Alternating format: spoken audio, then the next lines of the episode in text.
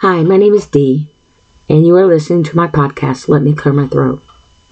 Before we get into today's topic, though, I would like to invite you to join me in my other podcasts as well One Nation Under God, The Elderly and Disabled in a Monopoly World. So, I'm mental. What's your superpower? Riddle diddle dee, I see something you can't see. Prisoner past the sentencing. Let's not talk about COVID, shall we? And I promise you, I'm honestly not talking about COVID in there. Men being raped as a father. Sticks and stones may break my bones, but that doesn't mean you have to use them on me. And parental alienation syndrome. also, I would like to go over what I call my disclaimer. I try to ensure that all my I's are dotted, my T's are crossed, uh, if you will. I know there's a lot of negative people in the world that like to make mountains out of molehills, basically, and make issues out of things that just really aren't necessary.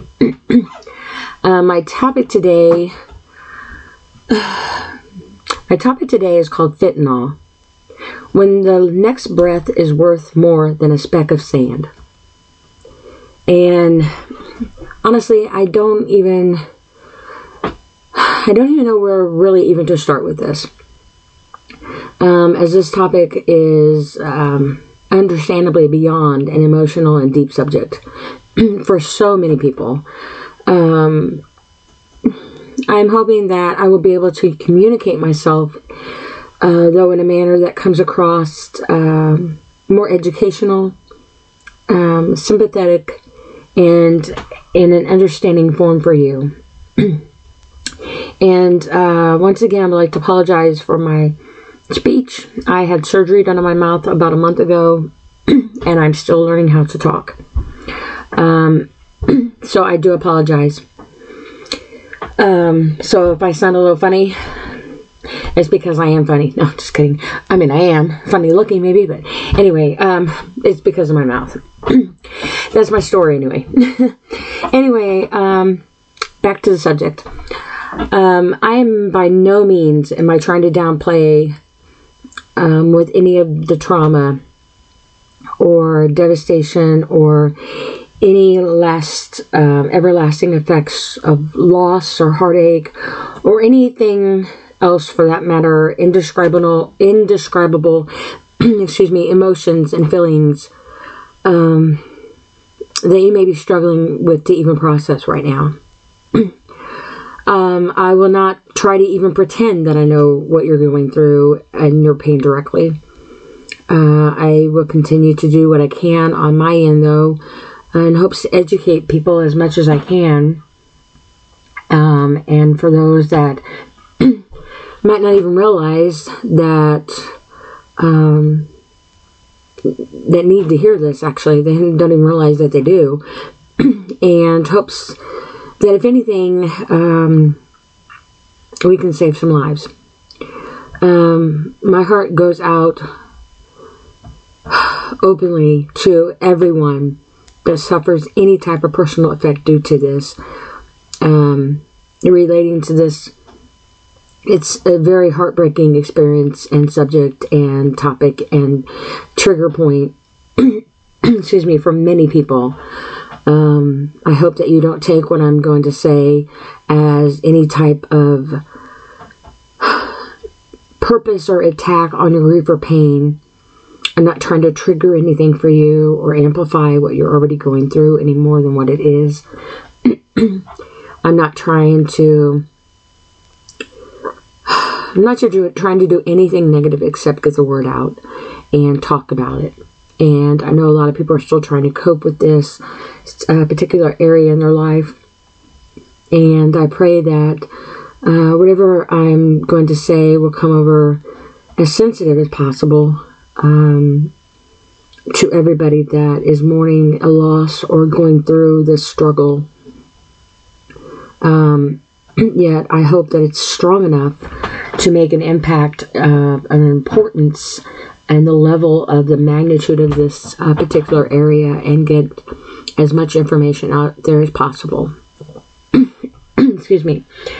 Um, I know that everybody has different levels and different views and different ways of coping, and I will I'm not trying to belittle your feelings or anything at all that you're going through. And my reasons for even creating this site in the first place actually is to try to make a difference in the world and do what I can where I can for whoever I can. Um, even if the subject directly isn't about me or I can even relate to it personally, um, I want to make sure that I touch base on things as much as possible that maybe others may feel or going through. Maybe they want to say it more often but don't really know how. Um, or maybe wish others would talk about as well also with them, you know, or or, or like they are trying to do. I'm not trying to re- to I'm only trying to relay information, educate as much as possible, and provide resources as much as possible, and hopefully make a strong enough impact in someone's life that will allow them to find their own self worth and inner being, and hopefully helping them to find the strength to take a breath, um, their own breath, without suffocating themselves um, because sometimes it could be very overwhelming and strong, and um, it can kill you. I mean, it really can, uh, literally and um, in every other sense but that. Some people may feel like they're um, already dead, but yet um, still breathing above ground, if you will. Um, I used to, when my grandson passed away, I used to say I felt like I was dead, but I wasn't buried.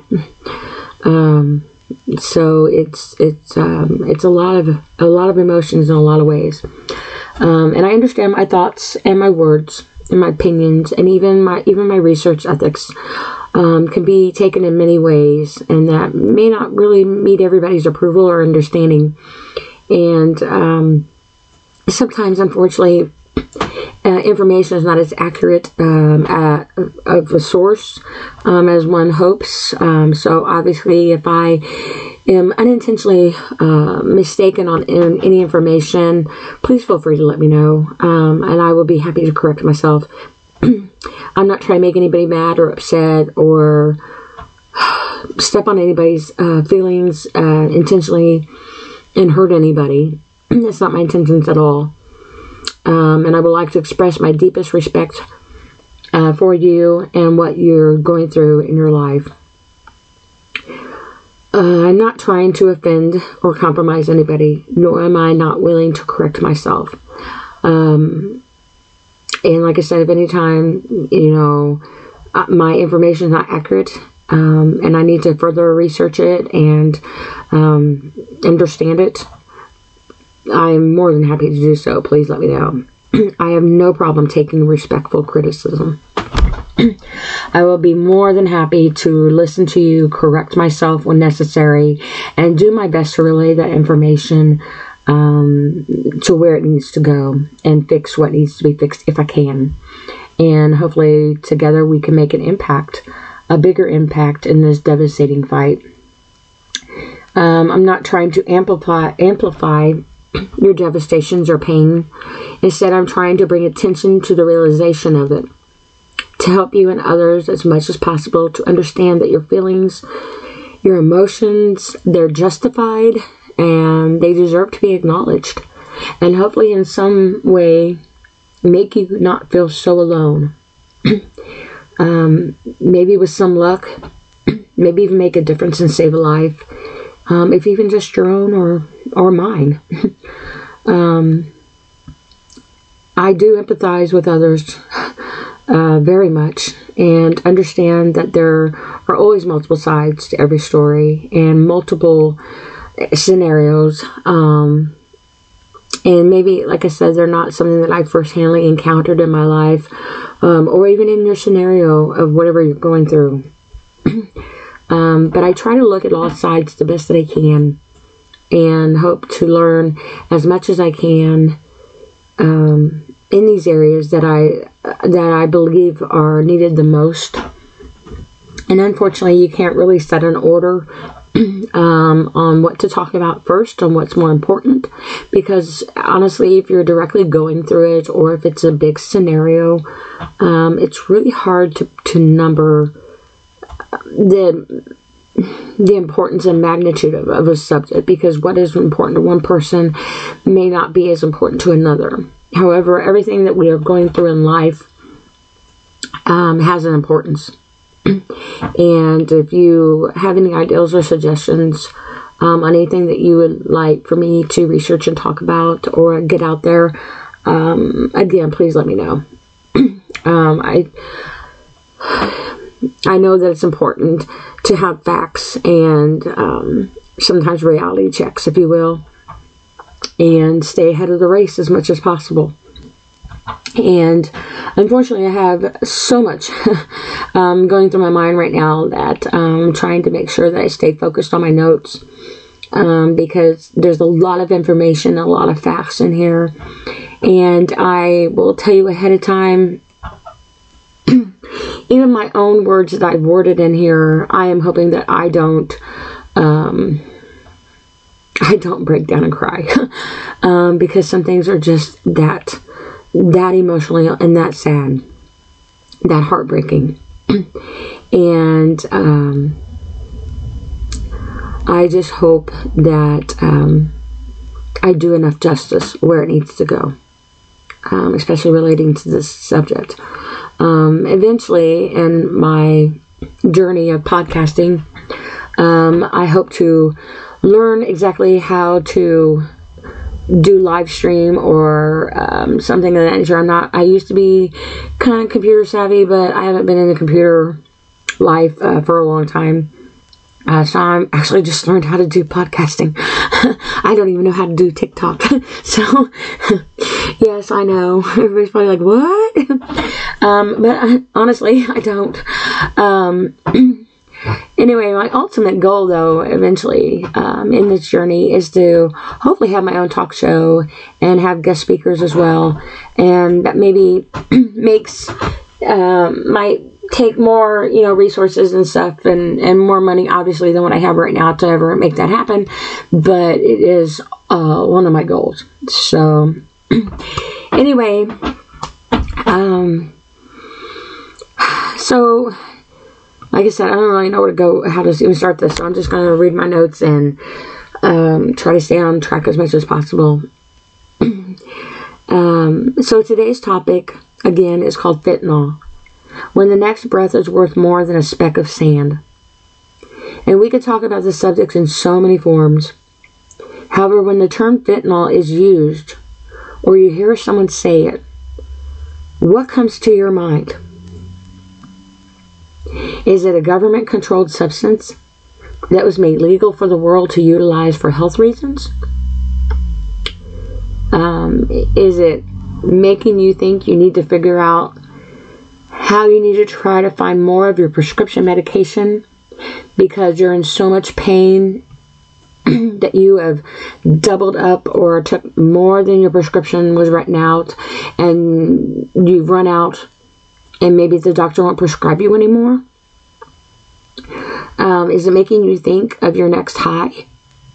Because you're addicted, unfortunately, to something that takes you to a place that nobody understands because of a level of pain that is so unbearable since maybe you were in an accident or you've lost a limb or you've had surgery or chronic pain or maybe you're self-medicating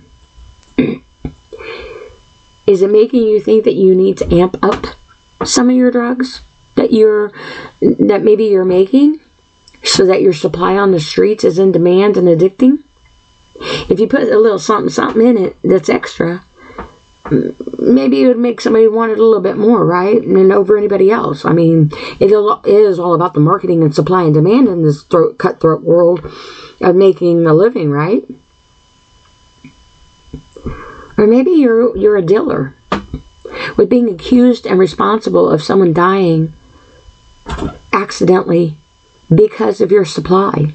Maybe it was laced and to a lethal uh, potency that maybe you weren't even aware of, but now you have to carry that heavy charge on your shoulders.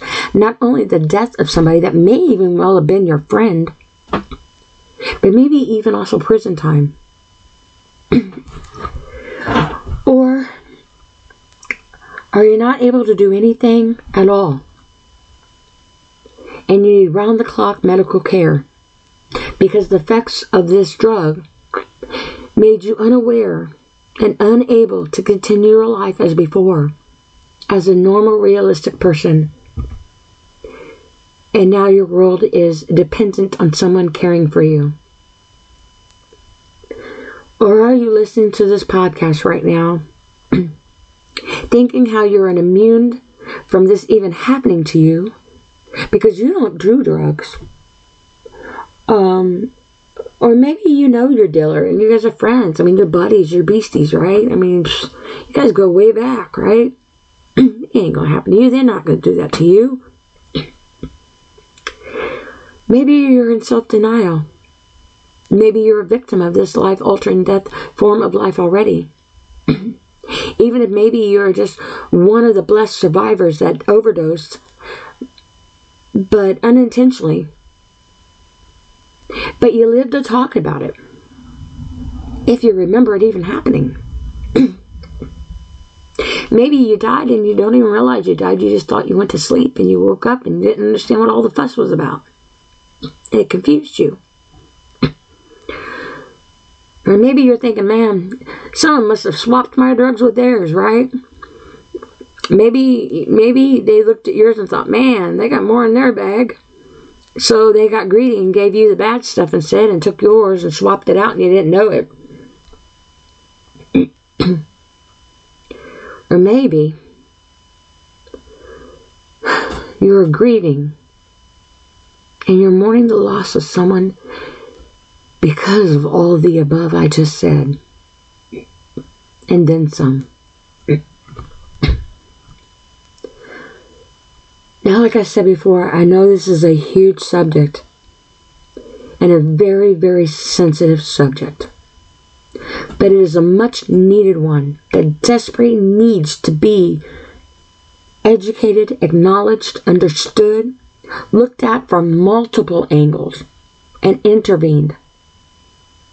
It doesn't need to be looked at directly through the eyes of the addicted, the enabler, the drug dealer, the friend, the parent, the grandparents, professional people. It needs to be looked at from all angles because it is that serious. Now, I already know that I would not be able to explore as much as I would love to in the time frame allocated in this podcast. Um, however, I do plan on touching base on this area as much as possible, as many times as possible, if that is what it takes. If it saves just one life, then it is worth the fight against time. So, hopefully, to help out, excuse me, so hopefully, to help put into perspective how important this is. I'm going to list some, some devastating news, um, some facts and statistics that I found and researched, and it's mind boggling. It really is scary. so, to put in perspective the high significant potency level of fentanyl, I came across a website called Medical News Today and according to the CDC, Centers for Disease Control and Prevention, and the medical news today, fentanyl is 100 more times potent than morphine and 50 times more potent than heroin. In fact, it is the most potent opiate pain reliever available for medical use and treatment. The most potent. Now, I understand that many people in the world are prescribed this medication. And in its intentions, when it was created, for pain, chronic pain. Um, and there are people in the world that desperately do need it. Many healthcare professionals prescribe this medication and consider it to be a safe and effective way to treat their patients. This, of course, is being controlled and monitored in a professional manner and setting.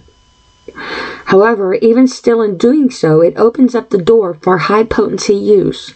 That in itself can turn into a struggling dependency for pain relief that doesn't even put a dent into the pain or misery to the point death may sound like a better relief option than the pain that they are going through. Even if it's taken in a medically observed and professional manner, it can still go to a whole other level than what it is intentionally intended for. And it can change at a drop of a hat in order just to find some relief. Sadly, though, instead the body builds up an immunity to the medication to where the person seeks more and more to try to re- reach the threshold of some sort of relief.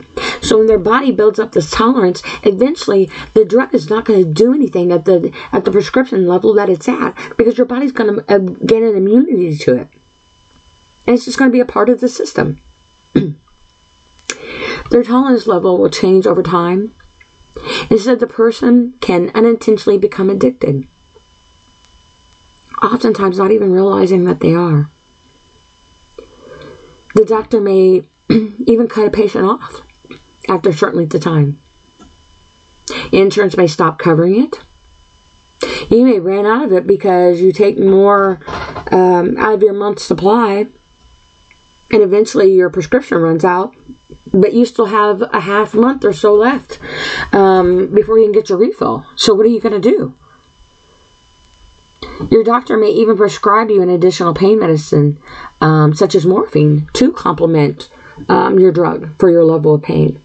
the fentanyl prescription to help uh, to help you, though, you got to keep in mind is more potent than the morphine, but morphine's pretty potent too. Um, and yet maybe it still isn't helping. Instead, maybe you are feeling totally different and a different way that makes you feel some sort of paralysis in your own mind and body. Everything is amplified, but yet no one is talking. Your own mind echoes in your head, but you're still in pain. Your pharmacist may prescribe you a counteracting drug just in case you overdose. so now So now you have this responsibility of somebody needing to recognize when you overdose and praying that they can intervene in time. and this lies in the hand of someone that may not even know what is even going on, what to do. Maybe not even realize you're even addicted or there's even a problem. May not even realize that you're on so much medication or you're self medicating. Or maybe it's your youngest innocent five year old child uh, that's there that finds you. What are they supposed to do? You think they're going to know what a what a what a counteracting drug is even going to look like, or let alone what it's all about? It's one thing to teach your child how to dial 911, but 911 ain't going to do you no good when you're racing against time. And how how long have you actually been laying there? So you got this person there that's got to that's got to save your life. so now they're thinking, how do I even know how to use this drug Narcan on you? What is it? What am I even doing this? Why am I even doing this? Why is this even happening? How would I even know where to even look for something that I don't even know that even exists here, let alone how do I know how to even use this? Do I have time to read these instructions? What does this even mean? How long have you been like this? Or you, how long have you been unconscious? Will I hurt you if I use this and you are not even really overdosing enough to even administer this stuff? I mean, if I give this to you, you're not overdosing. Eh, eh, is it going to hurt you? Is it going to kill you? Um, you know, or are the are the neighbors? I mean, what do I do? what if this is expired? Where's the expiration date? If I give it to you and it expired, does it mean it's not going to work right? How many do I have to give you? There's two in this box. I can't even read or see through my tears that I've got right now coming down my eyes. Please wake up. Please wake up and explain this to me. How am I supposed to save your life? Why are you not waking up? What am I supposed to do? Do I call 911? Do I take the chance of being wrong and get you and everyone else in trouble? Will we lose our kids, our home, our neighbors, our family, our friends? What are the neighbors going to think? Will the police believe me or think that I, I've done something to you? What if I don't call and I just give this to you? Will you still die? Will you die? Will this be enough? Will I need to put more? Do I need to get the other one out too? Oh my, is is there not even any Narcan here? Where is it at when I need it? If I give you CPR, will I will I get, have a chance of contracting this too? Will it still be in your mouth and in your system? And is it going to absorb in me? Please wake up. I need you to wake up right now. I'm so confused. I need you. Please don't die. It's that deep. It literally is that deep.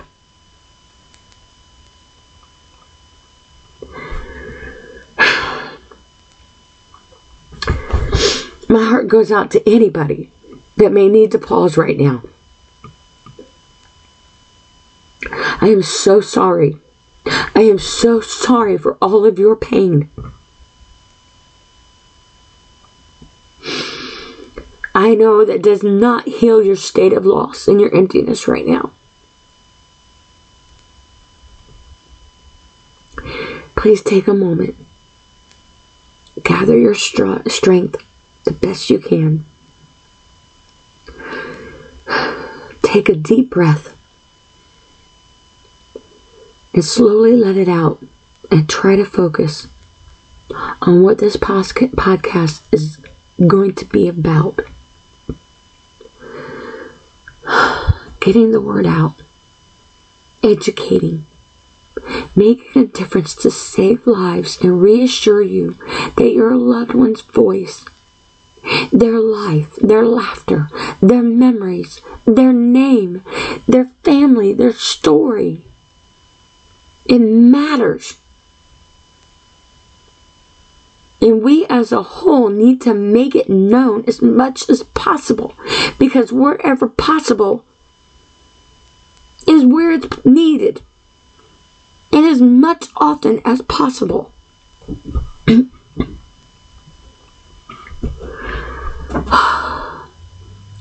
I think I need to take a breath. I am so sorry for your pain. there are multiple multiple people that rely on medication to help them with their pain and try to do it in a responsible way. Yet sadly, it can end up making it someone's life choice to find relief in their pain and suffering. Maybe it isn't even their drug of choice. Maybe it isn't even a high that they were even looking for at all. I guess maybe it shouldn't matter. The reason? Maybe it doesn't matter. What is the relevance to the fact that they are now caught up in a world beyond their abilities to even cope in any sort of direction at, at all anymore? Why would it matter if they had a surgery? Why would it matter if they were soldiers in a war fighting in places that they struggle now to, to get their minds out of and they have to take a, a prescription medication to help them survive? Maybe it doesn't matter that they lost a limb and can't handle the chronic pain that they try to nonstop manage. Why would it matter if they have past trauma and are under a doctor's care for maybe a Xanax or another prescribed medication? Why should we care that they suffered a severe loss in their life? And maybe they're grieving. And through this pain and suffering, they are medically diagnosed by a healthcare professional and given treatment to help them. No. Now they're an addict, right? They're druggy. They're worthless. They will never have any type of life at all. And they are better off out on the streets if that's where they want to be and how they choose to live. And I'm done with it and I can't take any more. Please just get out of my house. You've done enough. Confused? Yeah. That is exactly what it does. It is confusing, it's heartbreaking, it is devastating, and is someone's life. Regardless of how they got there, if they are there, then that is where they are. And that in itself is too much. I am saying this is real. This is a real thing. This is happening. This needs to be acknowledged, understood, educated, heard, and it needs to be intervened by us, folks. Us. Why? Because it goes further than a prescription medication. It goes further than a drug addict. This goes further than you and me. One life is too many. One life is worth the time, it is worth the effort, and it is worth your own life,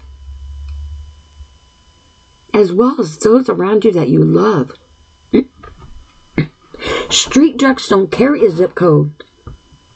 They don't carry a time and place. They don't carry a particular sex. They don't carry a particular ra- ra- race, religion, country, or age. You know what they carry? They carry the tears of the ones left behind. They carry the empty place at the table. They carry unexchanged gifts at the holidays. They carry the memories and the stories frozen in time in a picture.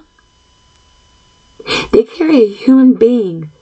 They carry someone's child, someone's parent, someone's friend, someone's something in a casket.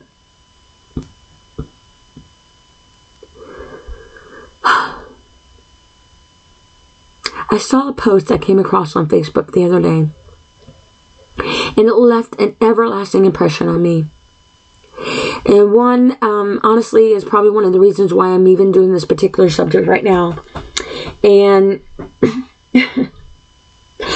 in this post, I'm going to read it exactly as it's printed in this post. And, um, yeah, wow.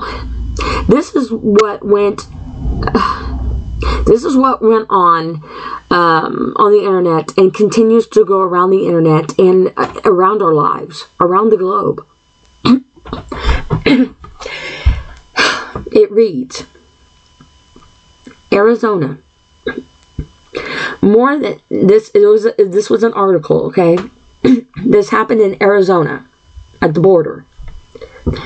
And if I pronounce any words, I'm so sorry because between my teeth and my mouth and some words that I might mispronounce, I apologize. But the point of the matter is the story.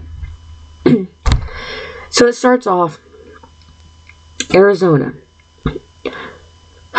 More than one half a million, more than half a million fentanyl pills seized at the Nogales port of entry in a single bust, according to the CBP. One Tuesday, 538,000, no, I'm sorry, 538,400 pills. 538,400 pills and 24.10 pounds of fentanyl powder were found in a decorative stone items along with 5.30 pounds of heroin. In a separate bust hours later, CBP officers found approximately 73,400 fentanyl pills hidden in the seats of a car. These busts bring the total pills seized this fiscal year at the end of one port at this one port of entry to more than, are you ready for this number? this one port of entry in one fiscal year collected 45.79 million.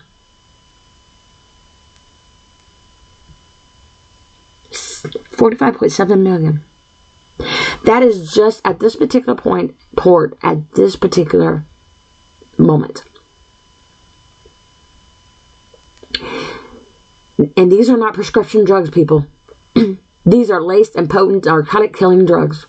These are put into other things without a hint of recognition.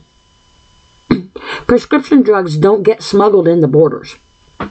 Prescription drugs don't get stuffed in the seats of a car or in a fancy little vase going to market. These are street drugs. These are street go- drugs going to our wives, our husbands, our mothers, our boyfriends, our girlfriends, our fathers, our grandparents, our friends, our professional workers, our children. And you know where else these street drugs go? You know where else they go? Our family pets. You think that it don't get spilled on the floor? You think an infant isn't crawling around or a pet isn't eating things up, up off that carpet?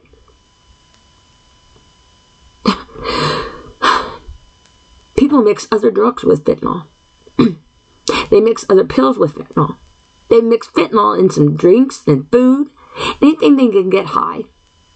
It can come in the form of a candy, suckers, gummies, anything. Now, I'm not trying to purposely scare anybody, but, but hey, folks, this is scary. This is a life.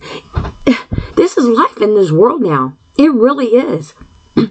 And our borders are not just the culprits either. It doesn't just happen at the, at the borders, people. It really doesn't. You think there aren't some backyard drug makers? We have rocket scientists playing lab in a world, in a world that you think that we're all immune to?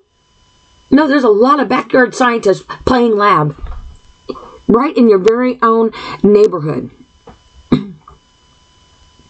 It ain't just it just isn't at the borders. Now, prescription fentanyl it comes in several forms.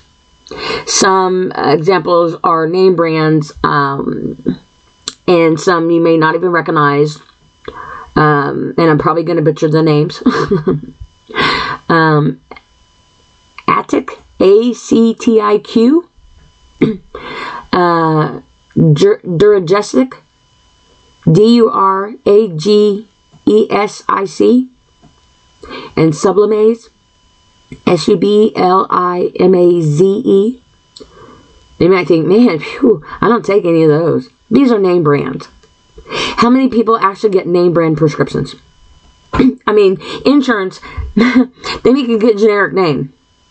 Most, I mean, they don't want to pay pay for the name brand. I, honestly, I don't even know why they even make name brand. Most time, insurance won't let you have it. Um, but it doesn't matter what the name of the brand is. It matters that the purpose and what it is, and it comes in any name form. some medical uses for fentanyl include. Now, these might be some reasons why people are taking fentanyl. and these are justified medical reasons. and anesthesia for patients undergoing heart surgery or for patients with a poor heart function. Management of breakthrough cancer pain in patients who are already receiving opiate medication for an underlying persistent pain related to cancer. pain management in people who have persistent, moderate to severe chronic pain requiring continuous around the clock opiates. Pain relief for people who are already taken narcotic angel. I'm gonna I'm gonna butcher this name. My uh, yeah, I, I don't know. I'm, my mind is going. Yeah, I don't want to pronounce it because my teeth in my mouth are just gonna butcher this. Analgesics, jessics. I don't know. Anal anal like anal. And Jessics anal Jessics what is it going to say yeah. We'll just leave it at that. And um, maybe they're already um, already opiate tolerant for continuous delivery fentanyl is administered through a transdermal patch that attaches to the skin and the patch works slowly, releasing the fentanyl through the skin into the bloodstream over a 20 to 72 hour time frame. And doctors can also um, can only administer the fentanyl patch to people who are already tolerant. Um, and um, ha- in their therapy have similar strength. So you're already taking medication, and you're already basically intolerant. You know, you're tolerant to it. You're you're immune to it. Basically, you can withstand it. Um. And because it's already been absorbed through your skin, fentanyl can continue to be effective for 13 to 24 hours after the patch is even taken off. However, this also depends on how your skin absorbs the drug because everybody absorbs, their skin absorbs differently. Some might have more porous skin than others or might sweat more than others. There's a lot of factors. Um, other people are more likely than younger individual, individuals to experience adverse effect. Oh, I'm sorry, older people are more likely to. Let me start over. I'm sorry. Older people are more likely than younger individuals to experience adverse effects, especially the respiratory depressant effects of the fentanyl. Healthcare professionals must exercise extreme caution and regularly monitor people in this age group. Some side effects of fentanyl include drowsiness, confusion, constipation, weakness, dry mouth, constricted pupils, unconsciousness, slowed respirations, decreased heart rate, nausea, sweating, flushing, stiff or rigid muscles, feeling uh, tight feeling in the throat, and difficulty concentrating. Some adverse effects associated with the, the patch include discoloration, a rash, itching, or swelling where they put the patch at. Synthetic fentanyl. This is not the medically uh, approved fentanyl through the CDC and wherever else it goes. Synthetic fentanyl is illegal. It can come in a powder form, pills, it can be put into containers such as eyedroppers, nasal sprays, patches, throat lozenges, needles, can be smoked, snorted. Honestly, if they're going to put it in eyedropper, eyedroppers, um, I'm pretty safe to say they can pretty much put it in any type of form.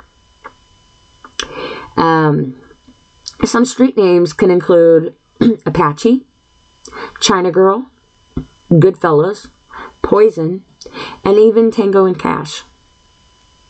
Fentanyl binds to the neuroreceptors to the brain in the brain that affect pain and emotion.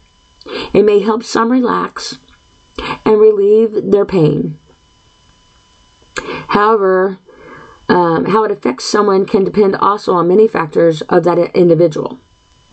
It might depend on their size, their weight, their uh, medical health condition in, in general, and how much they take, as well as how much their immune system and their body absorbs. Whether it was in a combination, uh, whether it's in a combination with other drugs, and what drugs are already in your system. um, and also alcohol. Uh, treatment for fentanyl addiction is the same as for any opiate use disorder and depends on the severity of the addiction. Um, so the treatment for this is the same, but it depends on the level of your addiction. Treatment may include inpatient and outpatient detox, medication treatments for managing cravings and relapse, and residential and outpatient behavioral program uh, treatment programs. and I do know that not all facilities are um, beneficial and equipped for certain levels. So please, if it is something you need, please do your research because I hate for you to try to get help and get discouraged and relapse because the treatment plan you got was not what you needed. There are multiple, multiple amounts of places um, that are equipped to handle your level of what you need. So please do your research on there. um, or somebody have somebody help you. Um, if you think you're getting treatment and it's not what you want and you don't feel like you're benefit, benefiting from it, then you're not. If you don't feel like you're getting any justice out of your treatment, then you're not getting any justice out of your treatment. Because if you were, then you would feel like you were, in my opinion. Um, medications may include um, uh, I'm gonna probably butcher this name too. Um, buprenorphine, B U P R E N O R P H I N E. It's been a long time since medical terminology. um, and methadone, um, which affect the same receptors in the brain that are impacted by fentanyl. This helps reduce the symptoms of withdrawal. It's another factor to consider. Withdrawal is a deadly thing in itself sometimes too. Um, a doctor may also choose to prescribe uh, Narcan, which is a different medication that stops the fentanyl from affecting the body. um, when medication is is right for a person, which medication is right for a person depends on many factors. A person should discuss the best source of treatment with their doctor, of course. Obviously, talk to your doctor. Um, if you you know need to get a therapist, get a therapist. There's no shame in that. Um, this may also help them develop a healthier lifestyle and support them in their constant medication use um, if, if medication is actually part of your treatment. I know some people that are um, recovering addicts, if you will. Um, I applaud you, um, by the way. I really do applaud you. um, and say they're hurt or something. And they're they're recovering addicts, but they tell their doctor, I don't want any pain medication. And they don't necessarily want to go into the reasons of why. Um, but you do have that choice. Some therapy options may include um, certain uh, behavior therapy, um, which works on changing behavior and ma- managing triggers and anxiety. You might go to therapy and, and that just builds your anxiety and triggers things that you didn't even know that you even existed, or maybe you thought that you had overcome and put aside, but you go to therapy and and it might end up make, actually making you um, feel ways that you weren't feeling before. and not in necessarily a positive direction because it stirred up some of your emotions. Um, you know, they might have points where they give you drug tests, uh, motivational uh, in, intervening, or I'm sorry, interviewing, which counsels the individual based on their unique needs and their conflicting feelings regarding their need to change in order to overcome their addiction. So you might have like a motivational person or a sponsor. Rehabilitation centers can help people get through withdrawals without relapsing or experiencing any medical problems. They can provide medications and offer forms of support in some cases. They can help someone gradually taper off of the fentanyl because whenever you whenever you try to sober up and rehabilitate sometimes just and um, like I said before, the withdrawals alone, um, they can be deadly. They really can, and they can take your mind in places that um, suicide's a real thing. Suicide is a real thing, and that's no joke. Um, they can also help the person work through the issues in their life that may have led them to use the fentanyl in the first place. You know, whenever somebody uses drugs, it's not because oh they think oh hey I think today I'm gonna be a drug addict. Drug addict. No, um, I don't think so. It, there's a root to a problem. There's a root to something. Self medication is there for a reason. One of the more common form, forms of therapy used with substance abusers is um, cognitive behavior therapy, which helps the person identify their triggers um, for even why they're using their drug. So it helps you to get down to the root of the problem. But don't wait to get help if you have a problem with fentanyl or any other type of drug for that that matter. Um, or if you know someone who does, try to try. To, I mean, you might be the one person that makes a difference in their life and saves their life. And if you and it's better it's better not to second guess yourself and make the person mad at you than it is to second guess yourself and never be able to talk to that person ever again. And um, you know, things need to be done safely. Um, as with any opiate, though, there's always a risk of dependency, intolerance, misuse, and addiction. Physical dependence results in withdrawal symptoms when individuals abruptly stop taking the drug. Your body can actually physically have a withdrawal episode. Even seizures. I mean, your body is going to go into shock because it has been dependent and tolerated this drug where it's been a part of its system now and it doesn't know what to do if you take it away. Withdrawal symptoms usually start within 12 hours of the last dose of fentanyl and can last one week or more. And individuals in withdrawal may experience some of the following dilated pupils, vomiting and nausea, diarrhea, goosebumps, runny nose, hot flashes, cold flashes, chills, anxiety, agitation, insomnia, and severe generalized pain. Maybe that might sound not sound like much to some, but have you ever sat in your mind with anxiety going on and not being able to sleep? It's pretty loud. People who use fentanyl swiftly develop a high tolerance to high doses, meaning that the more the drug is needed in order for them to achieve the desired effect. So it's like they get high and then their body, body builds immunity to it and they got to keep getting more and more and more and more and more before they realize that they're addicted. But they're still they're still tolerant of it. So need to seek more. And it's just a, it's a devastating it's a devastating domino effect. And um, behavior changes and become harmful and have significant negative consequences. and death.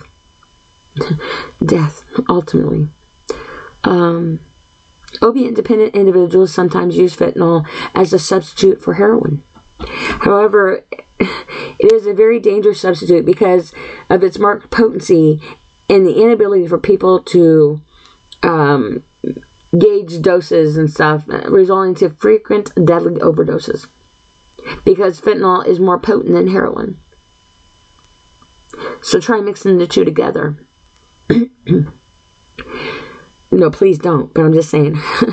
um, pure fentanyl powder is also very difficult to, dil- to dilute appropriately, often resulting in a dangerously strong mixture. It can be deadly even for people who have a high tolerance rate. In some cases, death occurs so quickly that people are found with a needle still in their arm or at their injection site. It's that quick. Fentanyl use can result in an accidental death with just one small dose. Even if the person tries to be careful they can still accidentally take too much and do it incorrectly. What if they're doing a needle and they blow their vein? Or they put it in the wrong spot? I mean, anywhere in your arm is the wrong spot, but put it in that bloodstream, put it in your in your muscle. Um, you know, some signs of symptoms of fentanyl overdose include Slow and shallow breathing. Small pupils. Choking or gurgling sound. a limp body. Slow heartbeat. Severe sleepiness. Cold, clammy, and maybe even blue skin.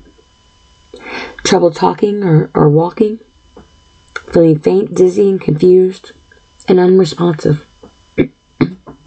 Many fentanyl overdoses thought to be from heroin have actually been from fentanyl. Even a small dose of just two milligrams, two little milligrams, can be lethal. Not even bigger than a not not bigger than a grain of, of sand.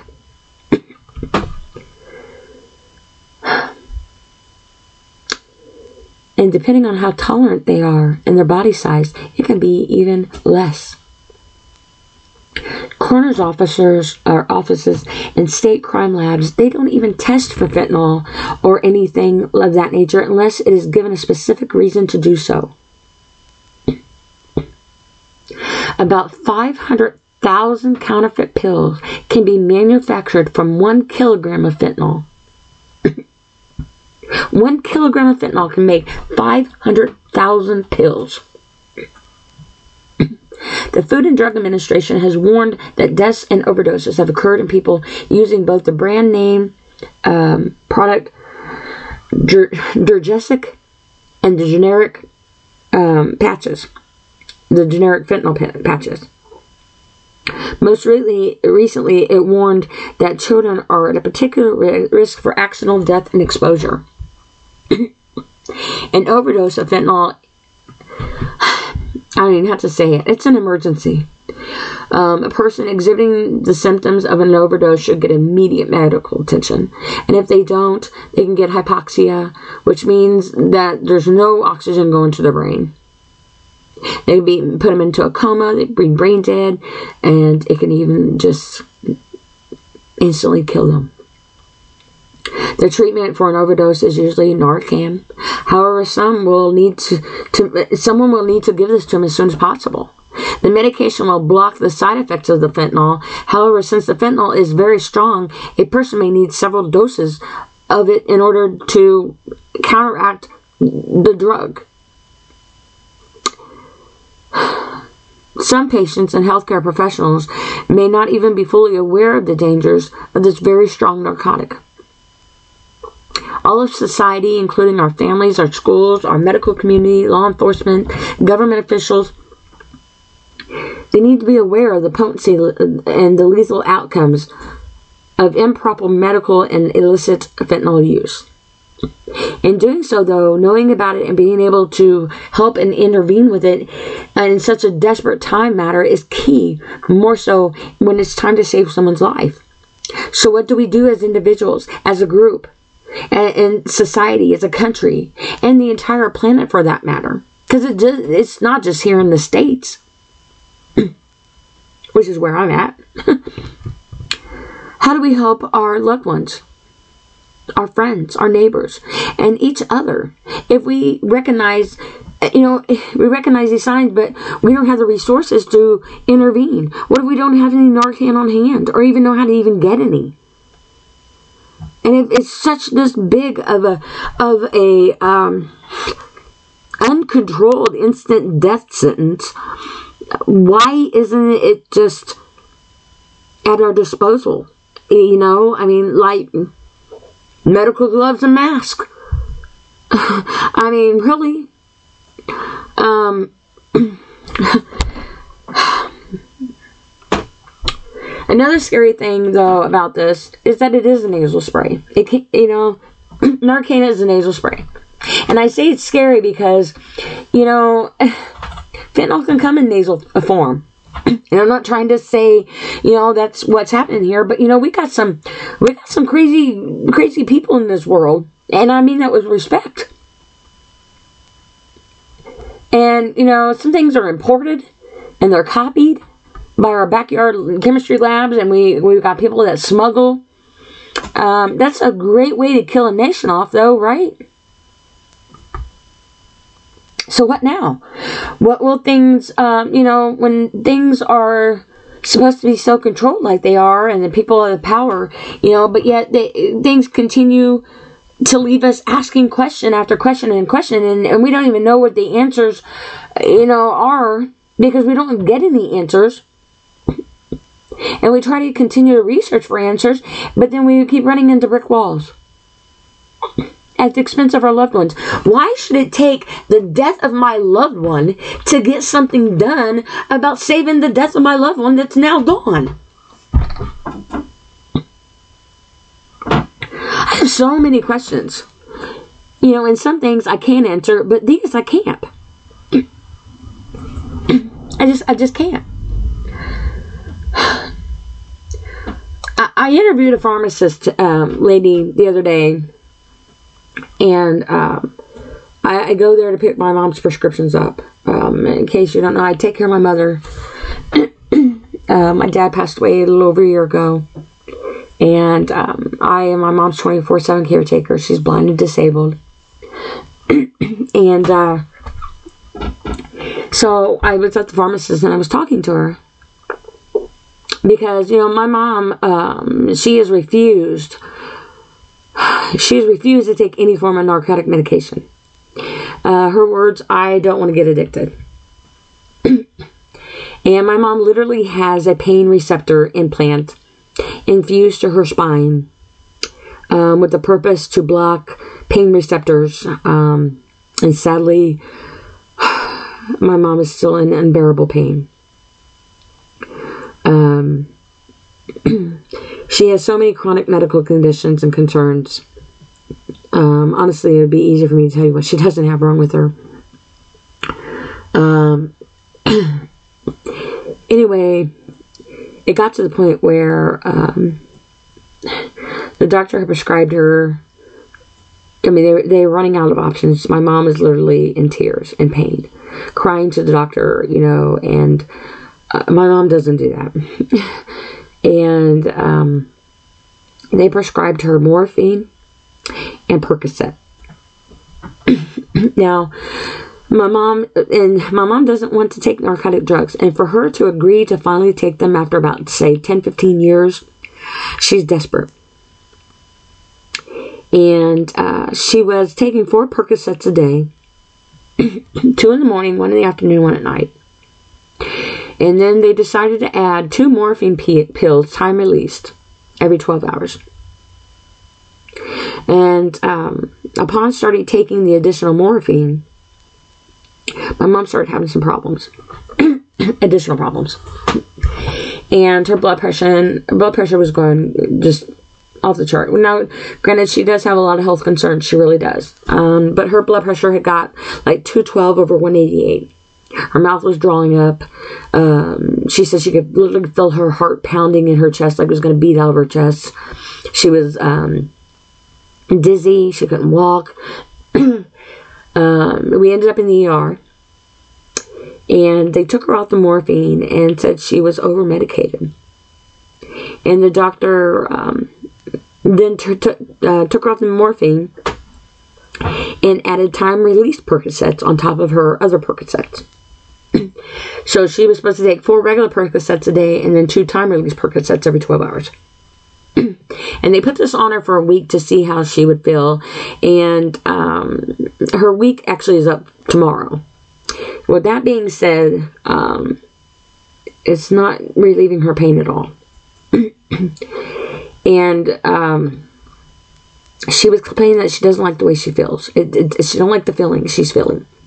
And she wanted me to stop giving her her regular Percocets and only give her the two time released ones. she didn't want to overdose and she felt that's what was going on, and she she she did not want to take a chance. And um, so now she's taking the two time release, but then she had me add one of her pain uh, pills in there because um, it just isn't working for her, and um, she's going to be out of her trial supply tomorrow, and she's going to talk to her doctor um, to find a different option because this option is just not working for her and she doesn't want to just take pain pills and get addicted and um, she's trying to be uh, responsible but yet she's in so much pain that she tells them you know she, she'd rather she probably would feel better if she lost her legs or um, the severity is so bad that you know she probably would be better off dead because the pain is that severe she doesn't want to die and she's not trying to imply that, but it's that example on how bad the pain is. and my point, you know, my mom refused narcotic drugs for all these years. She had three bypasses in her legs. She's got fibromyalgia, PAD, neuropathy, heart condition, stage 3 kidney, hypertension. You know, this is some of the few of the conditions she's got. She's 71 years old. 71 years old and she says her her legs are slowly getting paralyzed. She feels like she they're just paralyzed, and she's having trouble walking. Um, she's got severe varicose veins. Um, she's got spinal stenosis. She's got a bulging disc. She's got the pain receptor. and it does everything she's got, takes everything she's got to be able to walk to the bathroom with the aid of a walker and my help. And, um, you know, they go back and forth with this pain medication here and there and stuff. And, you know, the effects and different levels of pain medication mixed with other medication on top of, of all that and being swapped back and forth. You know, and, and for this, for her to still be fighting such an overwhelming level of pain on a, on a constant with no relief and she is constantly in tears and my heart breaks for her because i see the amount of pain that she's in and suffering. And it's like why why can't there be any other options? You know you can't mask the pain. It's not even doing a good job. So if it's not even helping the pain it's just giving her drugs and she doesn't want that so why is that the only option? Why is that level of severe pain uh, and narcotic prescription the only option? You know, so now I'm standing in front of this pharmacist uh, that prescribed my mom a can of Nar- some Narcan. she she was like, "Oh hey, you know, your mom's on this Percocet and this morphine, and um, uh, we like to offer um, some Narcan, and you can get it for free."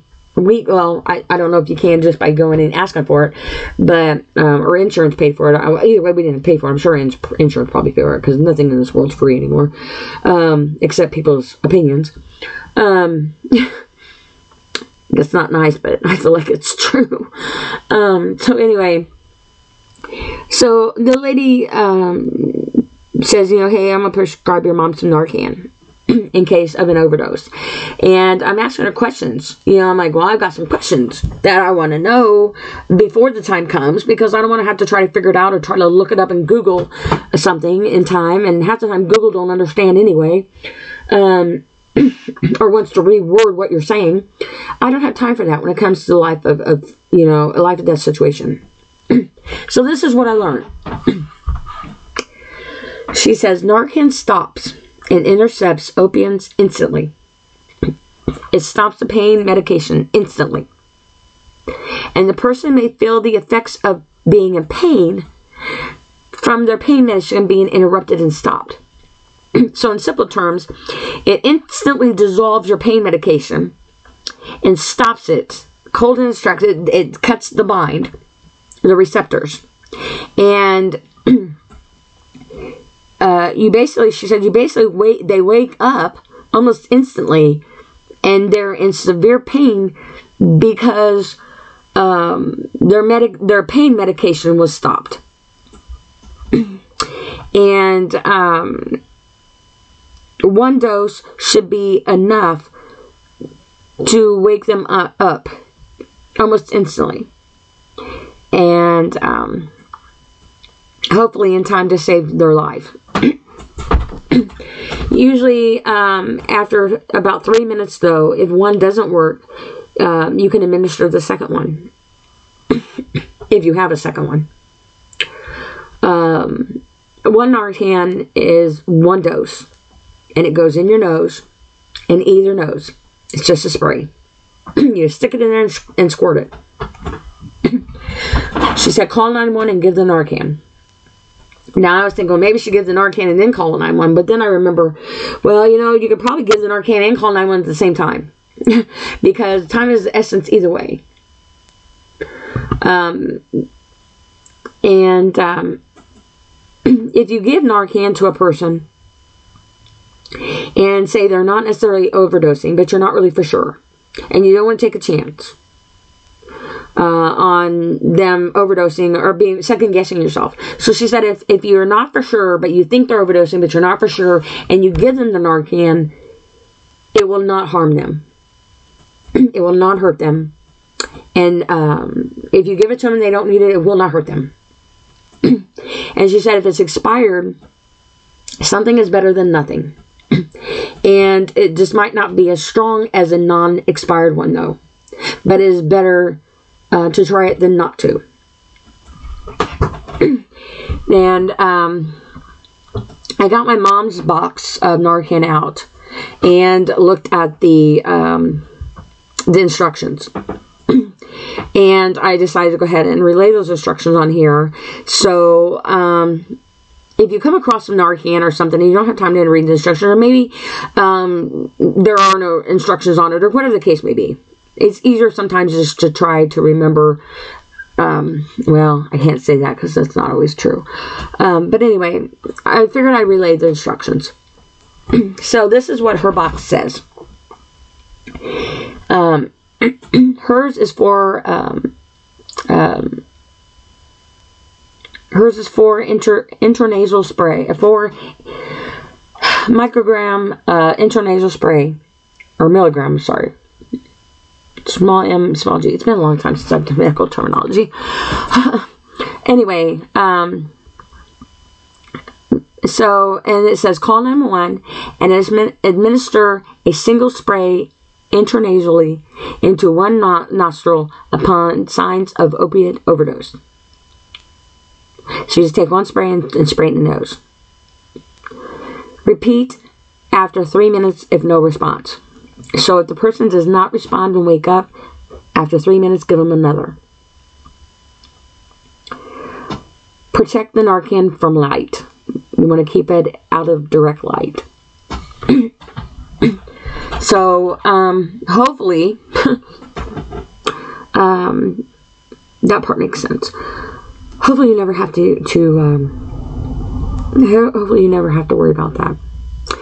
Um, and I, I pray that this gets better than um, worse. But it's going to take a lot of prayer and a lot of intervention and a lot of education uh, in this world across across every border. Um, you know,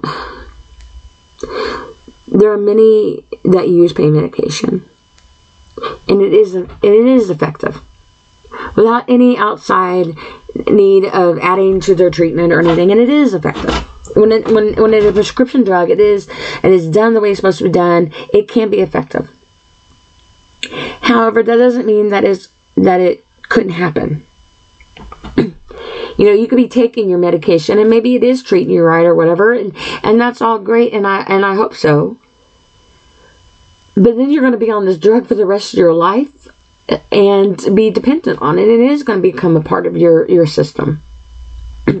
so anything that you do in life, even if it's just going and having a glass of wine or or other medication or over the counter or whatever, it has to be factored in because it does have a reaction to other things. And alcohol can intensify drugs. And hard liquor, um, you know, that's different than having a beer. That's a, a lot more potent, you know, but still, it still amplifies it. You know, my my my younger sister, she had gastric surgery years ago, and she has a lot of health concerns, and um, I know her body doesn't absorb her medication the way um, say mine does, and um, she doesn't have a gallbladder. She has pancreatitis now, chronic. Um, she has a lot of medical concerns. She was on life support for um, a good while. And um, by the gracious of God and some very awesome, blessed doctors, um, she did recover off of life support. And uh, she had part of her stomach removed.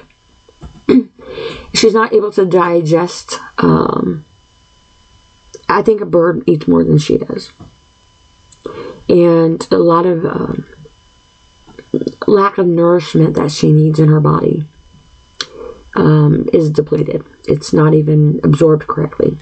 So, obviously, when you take, when you have gastric surgery, or any type of surgery that has to do with the way your body metabolizes your your medication. I don't know if medical professionals factor that in because my sister can't take and absorb and metabolize is the same way say I can because of her her digestive system, her pancreatitis, her gallbladder being moved, the surgery. There's a lot of factors in there. and um you know, it's it's a big deal. She's got a lot of problems, a lot of pain.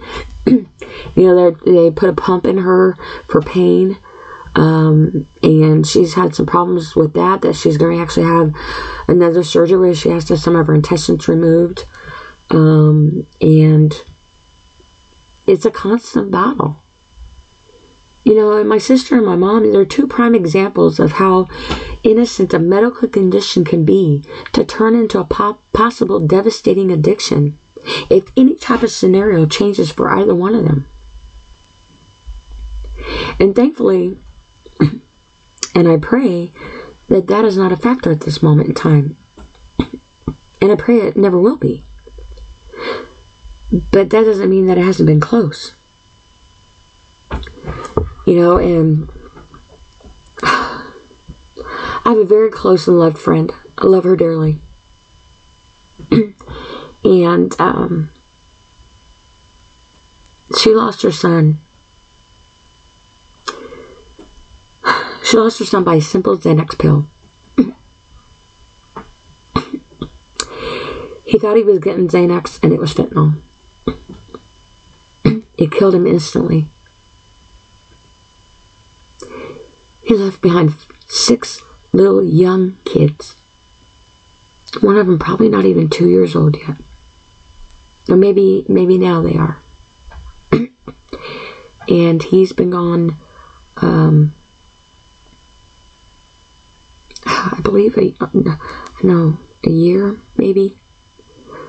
Not even a year yet. I'm not really, a year and a half, two years. I'm not really for sure. um, I'm still mourning loss to my dad, and and he's been gone a year and a half. So my time frame of time loss is um, not very accurate sometimes because when you lose someone you love so much, the world doesn't understand that they're gone, and it doesn't understand that time stops for you, and it just keeps going. So my time perspective is not always the greatest, um, but the point is taking a simple Xanax pill and it killed him instantly because it was laced with fentanyl. So now six little little young kids don't have their daddy. And I have another friend I went to college with, and her daughter uh, overdosed. And uh, my one of my very very very best friends, my beastie, uh, my girl, who has my back even when um, I don't have my own. Uh, her daughter, her youngest daughter, daughter's best, her youngest daughter's best friend, um, she overdosed fentanyl, killed her,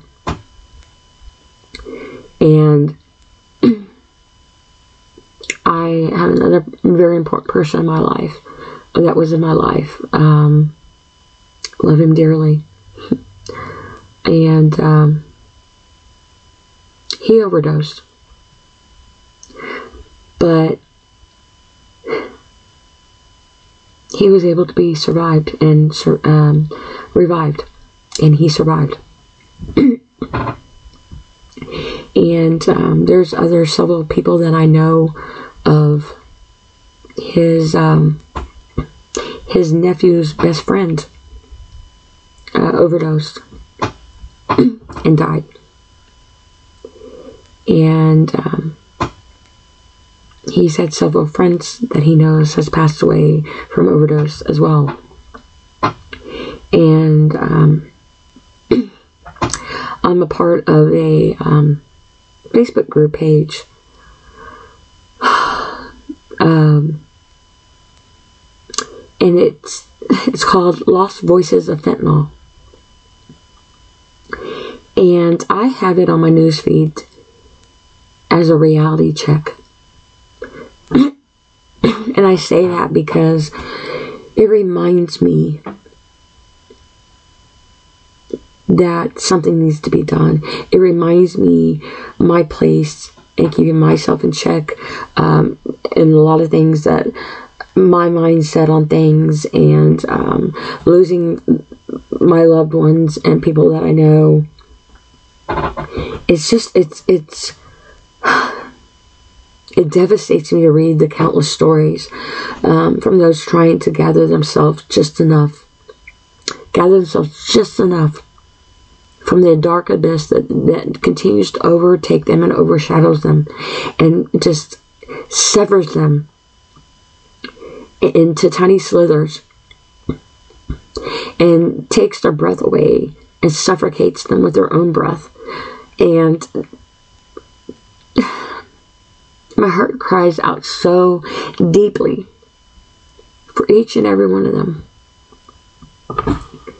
And um, like I said, that that group page and that article and my experiences with my friends and my people that I know and love is a big, huge percentage of why you're listening to all this in the first place.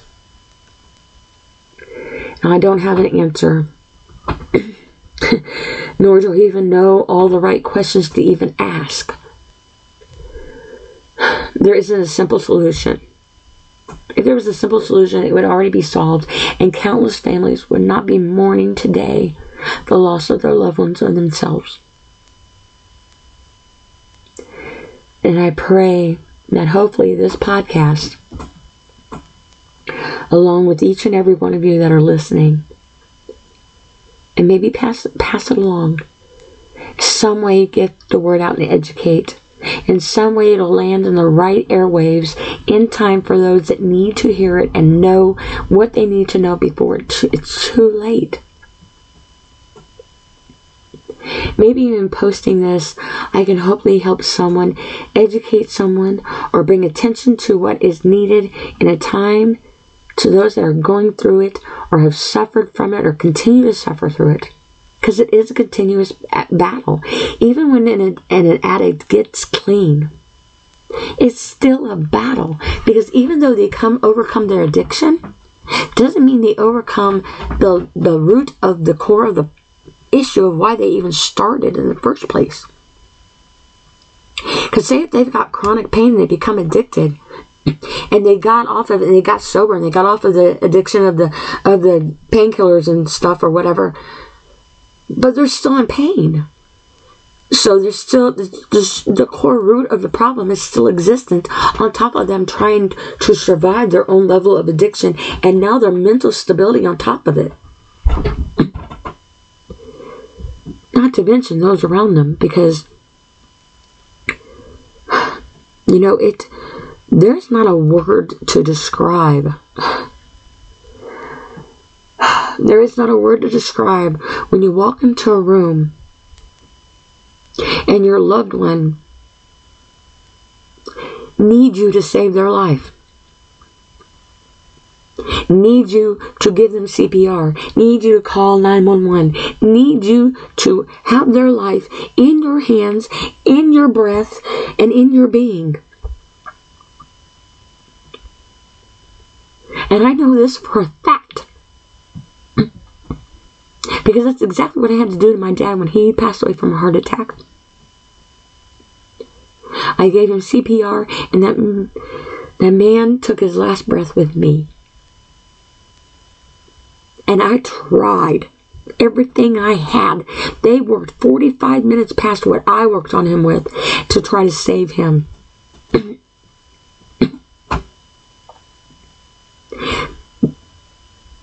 And I didn't even know what was going on. uh, but and that's a prime example. But he his was a heart attack. He had a defibrillator because it went off during the process of CPR and lit us both up. Um, but the devastating effects effects i'm sorry excuse me the devastating effects of having that replay in your mind and everything you do. There's no word for it. There really isn't.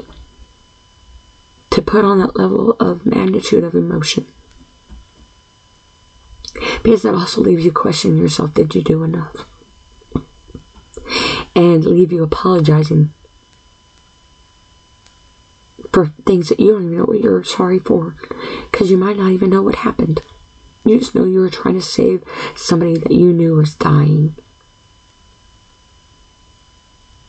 The love of your life, maybe. Your child. Maybe a complete stranger. Either way, it's it's it's just we need to bring attention to this. And hopefully we do so in time. And um, you know, this is this is a silent and piercing struggle for so many. and there really just isn't any real justice. There really isn't.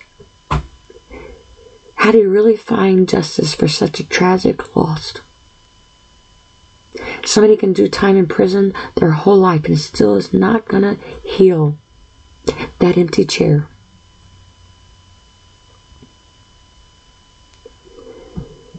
If you are suffering from any level of grief or addiction of any sort, please know there's resources out there. There's support groups. There are people that do care. And if you can go on that um, Facebook page, uh, the Lost Voices of Fentanyl, it's um, one of many. Sadly, it's one of many. It's a huge reality check, even if it's not your reality. It's somebody's.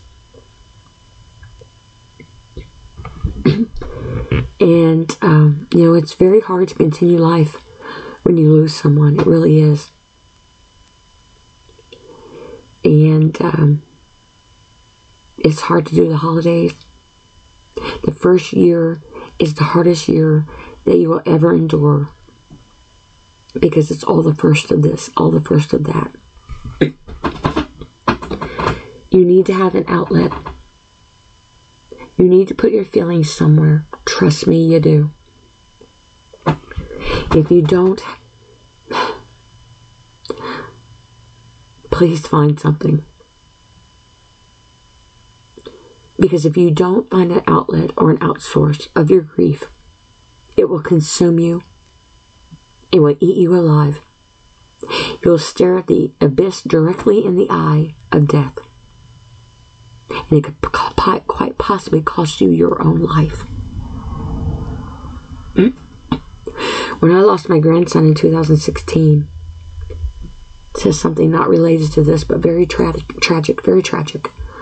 And I've talked about it briefly on a few podcasts prior. And I wear my scars on the outside of my body and the inside for my depression. and um, I lost my whole being and everything in my life. I was homeless for two and a half years, and um, I lost everything. I mean, I was a scientist and uh, used to clean crime scenes for a living, and um, then I went to living in my van. And um, during my journey, and I call it a journey, I really do. It's a, a journey of survival. And um, I learned three very important things in my in, in this journey of mine. And I want to share them with you in hopes that maybe it might help you some. so, uh, first is remember to breathe. Yes, please do your normal breath. Please do. Very important. But I mean, breathe through your anxiety. Try to breathe it out, breathe it through.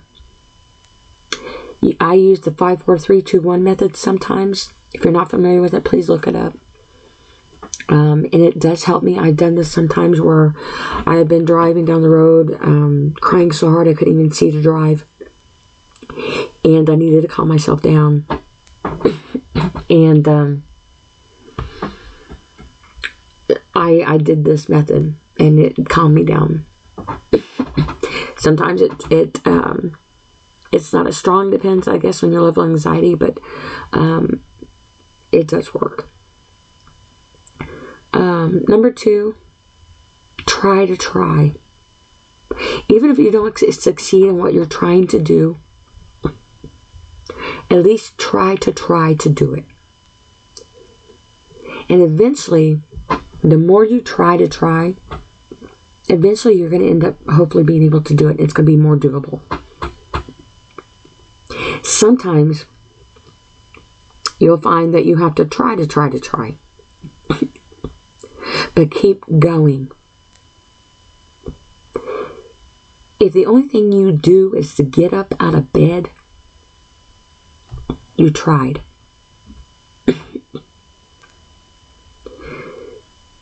I made myself sleep one time literally five days in a row because I my mind was not in a good place and I didn't want to do something I didn't want to do. So I just stayed in bed and slept. And I've had a very long journey, and if it was not for my youngest daughter in my life saying, Mom, you need to get up. Mom, you need to eat. Mom, I applied for you a part time job so you can get out of the house. You know, Mom, I would not be alive today. My little 13 year old daughter, who ended up growing down to a beautiful, amazing 21 year old mother, literally saved my life. Depression is that deep. It really is that deep. Deeper than what anybody realizes. and the most important number three, and I feel it's the most important, and I wish I knew at the beginning of my whole recognition, if you will, of my depression. and I try to reach out to other people in my family and my friends, mainly my family members. Uh, and um, some of them I made the mistake of telling them that I was depressed when they asked me how I was. I said, You really want to know I am? I'm depressed. You know, it takes everything I can to get up out of bed. And, you know, sometimes, you know, and I, I opened up my heart to them. and, um, you would think that that would have mattered.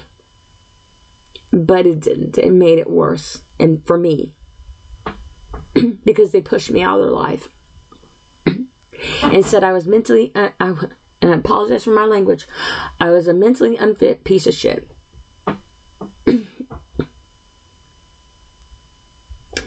and um, that was the cherry of the top for my depression. And I think that's just kind of where it spiraled after that. Because I literally had nobody um, really to lean on except my daughter and she was going through a battle of her own um, at such a young age. And it was not her son but it was her nephew. And um, but she was she was watching her mom. I don't, I, I don't even want to describe what she was feeling because I don't know. I couldn't even imagine because I was in my own world of survival that um, it was killing her at the same time. And I wish I could. I wish I could take that demon away from her and that level of magnitude off of her. But I can't turn back time. But I know that I would not be here today at all if I did not have her as a blessing in my life. Um, she is truly an amazing, amazing uh, human being. But um, the third thing that I learned find an outlet. You need to find somewhere to put your feelings. Do not keep them bottled up inside. If you don't, you will be staring at the eyes of that dark abyss and you may not make it out, especially on your own. And if you do, you don't even know what kind of form you're going to even be in. And don't let anybody put a time frame on your grief and your pain. Nobody has a time frame on how long they can mourn somebody. But also do not forget you have you have other family members too. That was one of the things that another thing my daughter missed out on. Because I couldn't do the holidays. I couldn't function as a human being. So many Christmases and so many holidays and so many birthdays and so many moments. I couldn't even, I couldn't even be there for her. Time I missed out on her life while she was saving mine. And then when I finally did do Christmas, six years later, that's how long it took me six years. I did Christmas and I was proud of myself. I even dressed up for the holidays. Which, if you know me, that's a big deal. My daughter couldn't believe it. I, I had, I had to send her pictures. She's like, "You don't send me a picture, it doesn't happen." that was the last Christmas I had with my dad. He died two weeks later. Had I not done the holiday with my family and with that man, I would have never got a chance again. Life doesn't realize that other people's lives stop, even when they're still alive. It just keeps going. Find somewhere to put your feelings. I write poetry. I've posted a couple of them on a couple other website uh, podcasts I've done. I write poetry. That's where my feelings went. Excuse me. My mom used to be a songwriter. um, you know, she she used to write songs for her outlet. And um, you know, when I was doing um, outpatient therapy, they wanted us to keep a journal. And, you know, outpatient therapy wasn't for me. I don't want to sit in a room full of group of people um, going around the room talking about stuff and you only got two minutes to discuss what you're there for. Uh, I need somebody a little bit more deeper than that, you know, if I'm going to go to therapy. but therapy also can trigger you, th- trigger you on things that you might not really need to be triggered on. And how accurate is therapy anyway? Sometimes when you don't have all perspectives involved. Because sometimes a therapist will give you an opinion and something based off of their perception of something without knowing the background of the other person that's being discussed that isn't even there in therapy. So it's really difficult. It, it's difficult isn't even the word. It really isn't. But um, another thing that um, my daughter did, she bought me a teddy bear. And um, his name is Patrick. And I am not ashamed to say I still sleep with that teddy bear. My grandson would have been eight years old this November. and um, Patrick has a lot of my feelings uh, in his stuffing a lot of my tears. And um, when my dad passed away, a friend bought her a teddy bear. His name is Bernie. and when my friend that I spoke of earlier, when her son passed away, um, I gave her a teddy bear. And she said the dog got a hold of it and ate one of its eyes, but she still sleeps with it. And I gave my sister a teddy bear, uh, my stepsister. Um, and then I had a friend who passed away from a heart attack, and I gave his fiance and his daughter each a teddy bear comfort. and I also, um, I also have a group page that I do where I help a lot of the homeless and people, and um, I collect teddy bears actually and hand them out to people um, to help them. It's called bearing it, bearing it through the holidays um, to try to help them cope with getting through the holidays and basically every day and finding comfort somewhere. Um, my point being is my mom's 71. I'm not for sure on how old my friend is. I think she, and I apologize if I'm wrong, I think she might be in her 60s or late 50s. Um, I am 50 years old. That's still mind boggling to say because I used to spell it out instead of writing the numbers out. but um, I am 50 years old. I'll be 51 in January. And there's no shame. I sleep with my teddy bear. And when I was with my um, ex, my teddy bear slept on one side and he was on the other. and I was in the middle. And um, it's something. Please find something. Um, get involved in something. Get get the word out. Do something in honor of your loved one. Anything and everything you can to save yourself so you're not lying next to your loved one, either in chronic pain, um, mental pain, or pain that the abyss um, covers your eyes that you can't even see your way out. and I, again, I apologize. And that is not even a strong enough word.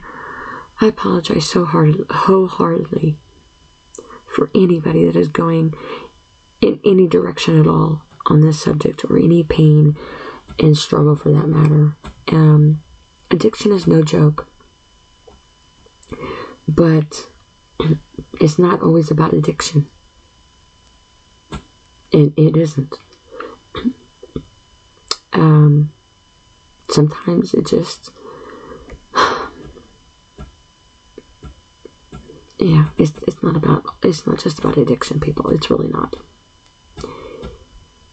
So, um, with that, I'm going to go ahead and do my closing remarks.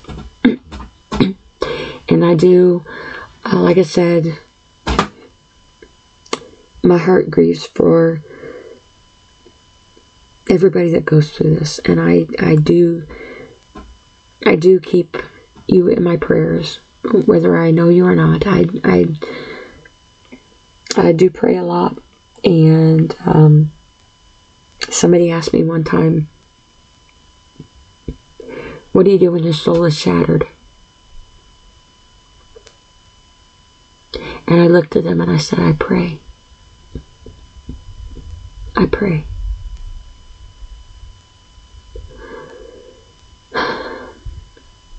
You know, and Sometimes it might seem like the simplest thing, but sometimes it is just that simple to be that complicated.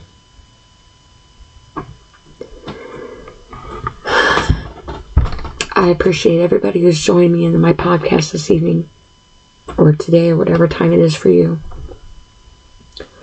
Um,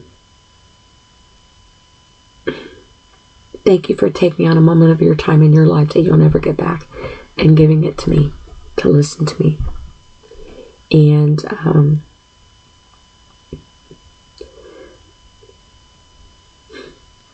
I pray for you. I really do. And I hope that this podcast lands where it needs to land. and I hope it does it in time to save lives. Because it's a huge reality check. All that much more important with the holiday season coming up with Halloween. Check your candy. Honestly, I don't know how that works. Because sometimes it is that simple and that deadly and that innocent. And that's not addiction. That's evil. That's a silent, evil, dark death. I appreciate each and every one of you, and you matter. And I pray that God eases your minds and strengthens your hearts. And silence your demons. If even just a moment for you to get your breath. So your own breath doesn't suffocate you anymore. Remember to breathe. Remember to try, to try, and put your feelings somewhere productive. It might be exactly what you need to save yourself and many others.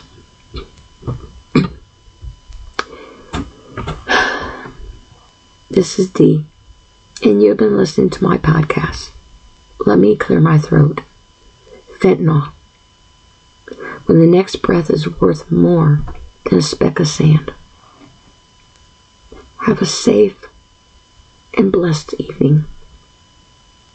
God bless you and good night.